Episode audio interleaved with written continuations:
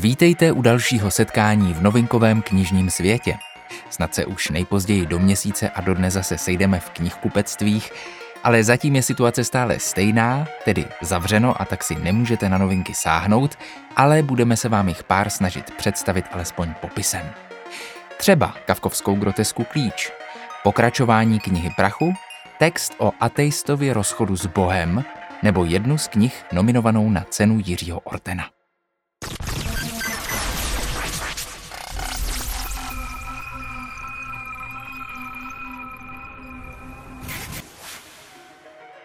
Posloucháte Megafon, podcast ze světa knih, který vám přináší knižní obchod Kosmas. Od mikrofonu zdraví Petr Gojda.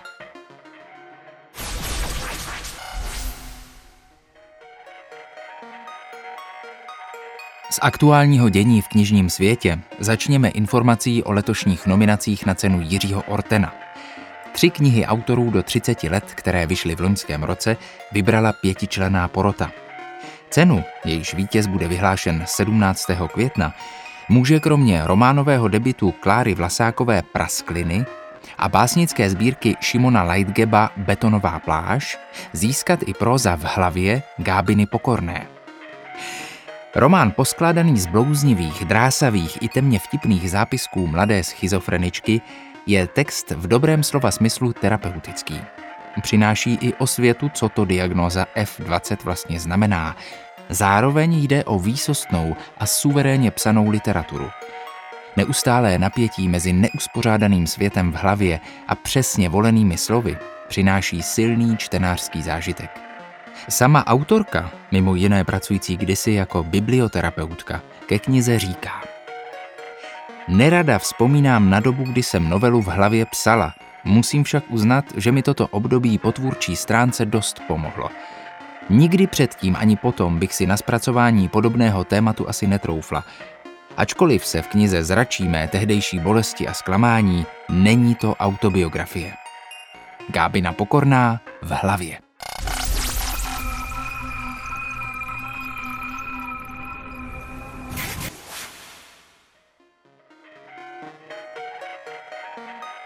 Trojdílná série Jeho temné esence, to jest Zlatý kompas, Jedinečný nůž a Jantarové kukátko, se stala mezinárodním bestsellerem a předlohou divadelních, seriálových i filmových adaptací. Philip Pullman se do světa, který trojicí knih stvořil, počase znovu vrátil. Výsledkem je další úžasná trilogie, v níž se opět setkáváme s hrdinkou Lirou a jejím daimonem Pantalejmonem první knize prachu s podtitulem La Belle Sauvage byla Lyra teprve miminko, nicméně díky proroctví divoženek už tehdy nadmíru důležité. Druhý díl knihy prachu, Tajné společenství, zastihuje dospělou Liru na studiích v Oxfordu. Její vztah s Pantíkem prochází krizí. Daimon se při jedné osamělé noční procházce stane svědkem vraždy neznámého muže – do rukou se mu dostane jeho peněženka a s ní i přístup k deníku mrtvého, obsahující výbušné informace. A pak už události naberou turbulentní spát. Mezi Lirou a Pantíkem dojde k prudké hádce, Daimon od Liry uteče a oba se, každý na vlastní pěst, vydávají na cestu přes celou Evropu až do Ázie. Lira se zastaví také v Praze, kde se seznámí s jistým Václavem Kubíčkem a podivným ohnivým mužem. Cílem Pantalejmonovi i Liřiny cesty je tajuplné město ukryté v srdci pouště. Shledá se Lira opět se svým daimonem a odhalí konečně tajemství prachu? A proč po ní tak sveřepě pátrá mocné magisterium? Filip Pullman, Kniha prachu 2, Tajné společenství.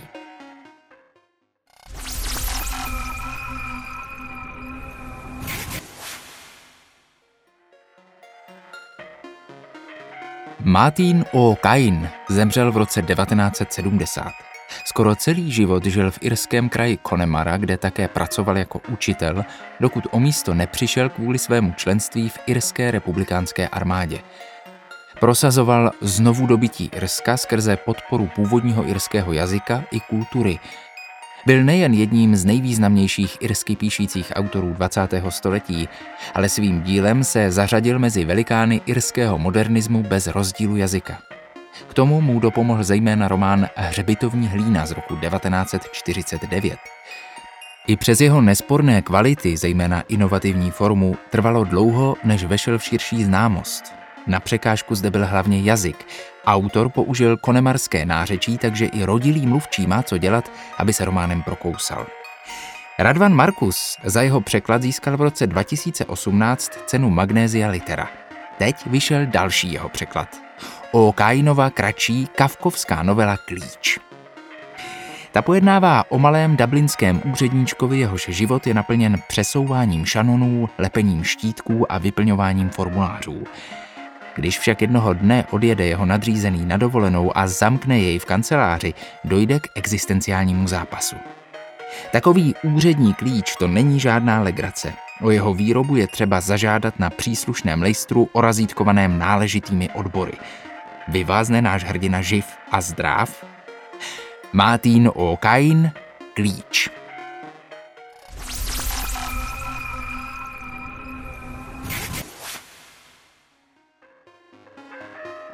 Když někdo řekne, že je ateista, nemyslí tím, že by měl důkaz o tom, že žádní bohové nejsou. Přísně to není nikdy možné dokázat, že něco neexistuje. Nevíme v pozitivním smyslu, že bohové nejsou, stejně jako nemůžeme prokázat, že nejsou skřítkové, elfové, permoníci, šotkové, leprikoni nebo růžoví jednorožci. Stejně jako nedokážeme, že neexistuje Ježíšek, velikonoční zajíček nebo víla zubníčka. Věcí, které si můžeme představovat a nikdo nám je nemůže vyvrátit, jsou miliardy. Filozof Bertrand Russell to vyjádřil barvitým slovním obrazem. Řekl, kdybych vám teď tvrdil, že po oběžné dráze slunce obíhá porcelánová čajová konvice, nemohli byste mi moje tvrzení nijak vyvrátit. Ale nemožnost něco vyvrátit ještě není důvod tomu věřit. Tak promlouvá na začátku své další knihy britský evoluční biolog a oxfordský profesor Richard Dawkins. Podobně jako ve svých předchozích knihách Boží blud nebo Rozplétání duhy, argumentuje i v nové knize ve prospěch ateismu. Tak moc mu leží na srdci, aby moderní lidé opustili svoje pohádkové náboženské představy, že dokonce s neurovědcem Semem Harrisem, filozofem Danielem Dennetem a dnes již nežijícím novinářem Christopherem Hitchinsem založili hnutí nového ateismu. To tvrdí, že nedávné vědecké pokroky vyžadují méně vstřícný postoj k náboženství, pověrám a náboženskému fanatismu, než jaký zastávali mnozí tradiční sekularisté.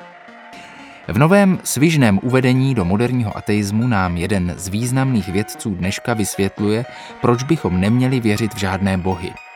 Argumentace, které rozvíjel ve své dosavadní práci, představuje nyní stručně, přehledně a působivě se zřetelem na čtenáře, kteří nejsou zběhlí v soudobé evoluční biologii. Richard Dawkins Rozchod s Bohem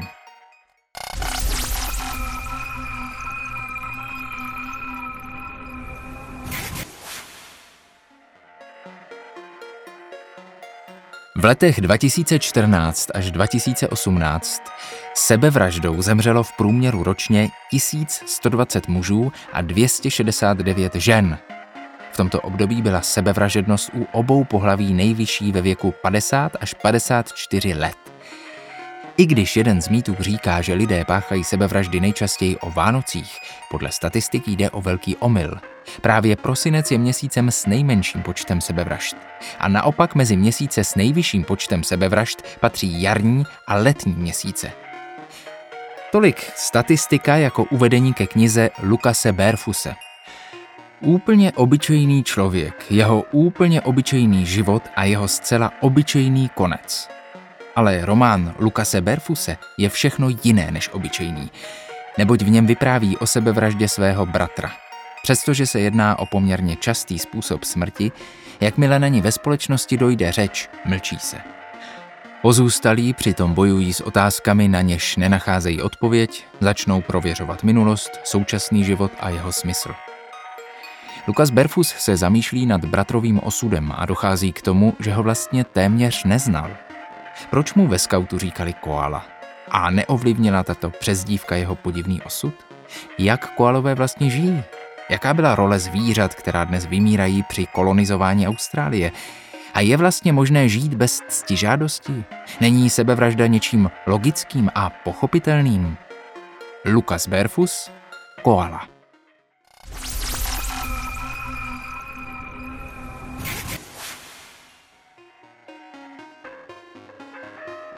Cvičení Qigong vzniklo před více než třemi tisíci lety v Číně. Je vedle akupunktury, masáží, bylinného léčitelství a dietetiky jedním z pěti pilířů tradiční čínské medicíny. Čínský název Qigong je možné přeložit jako práce s životní energií nebo práce na životní energii. Tato práce se může provádět v pohybu, ve stoje a také v sedě. Qigong se na rozdíl od Tai Chi neřadí mezi bojová umění, protože se zaměřuje výhradně na zdraví a péči o něj. Qigong působí preventivně, posiluje imunitní systém, napomáhá pohyblivosti, podporuje koncentraci a všeobecný zdravotní stav. Zároveň procvičuje klouby, šlachy a svaly, ale nepřetěžuje je. Pravidelným cvičením po dobu delšího časového období se učíme kontrolovat svůj dech, zlepšovat příjem čchy z okolí a navazovat dialog se sebou samotnými. Autorka knihy Čikun v sedě 10 meditací je zkušenou terapeutkou a léčitelkou s 30-letou praxí. Na základě vlastní zkušenosti a pečlivého studia praktikuje na svých kurzech po léta čínský způsob práce s jemnohmotnou energií kvy, který spočívá v uvolnění a očištění těla od nahromaděného napětí a uvolnění cesty energie tak, aby její příjem a výdej byly v rovnováze. Po předchozí úspěšné publikaci 8 kusů brokátu Jemná cesta ke zdraví nyní nabízí 10 ucelených meditačních cviků, které opět vycházejí z tradičního čínského léčebného umění pro udržení vitality a dlouhověkosti. Toto cvičení je však fyzicky ještě méně náročné a cvičí se na židli, proto je velmi vhodné pro seniory. Eva Marie Šámalová, Qigong v sedě.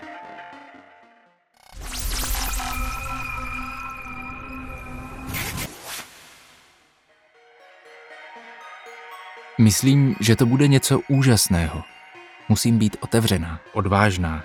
Chci zachytit celou současnou společnost, nic nevynechat, popsat fakta i vize a vzájemně je propojit. Je to vůbec možné? Jak dosáhnout hloubky a neustrnout v nehybnosti? Mě ale baví zdolávat tyhle překážky a v přirozenosti je svěží vítr a síla. Mým cílem je obsáhnout nekonečnou šíři, nekonečnou intenzitu, Měla by tam být satyra, komedie, poezie, próza. Jak to všechno skloubit dohromady? Co třeba drama, dopisy, básně? A nakonec všechno pokračuje dál běžným každodenním životem. Chci tam dostat miliony myšlenek, ale nesmí to být kázání, úvahy o historii, politice, feminismu, umění, literatuře. Zkrátka, schrnutí všeho, co znám, cítím, čemu se směji, čím pohrdám, co miluji, obdivuji i nenávidím. To si poznamenala ke svému románu Roky 25. dubna 1933 do deníku Virginia Woolfová. Roky je román, který autorka vydala za svého života jako poslední. Sleduje historii rodiny Pargiterů od 80. let 19. století do poloviny 30. let století minulého. Přestože zde spisovatelka zachytila dobu tak dlouhou, proza není příliš rozsáhlá. Vyprávění se zaměřuje spíše na drobné detaily životů postav. Překladu Zuzany Majerové vychází česky vůbec poprvé jako vhodné připomenutí nedávného 80. výročí autorčiny dobrovolné smrti. Virginia Woolfová, Roky.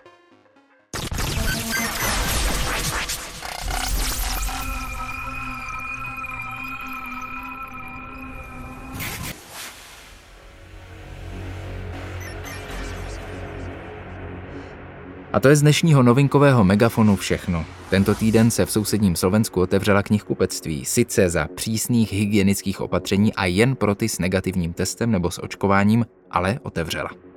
Tak snad brzy i u nás. Za týden se zase naslyšenou těší Megafon, podcast ze světa knih, který vám přinesl knižní obchod Kosmas. Od mikrofonu se loučí Petr Gojda.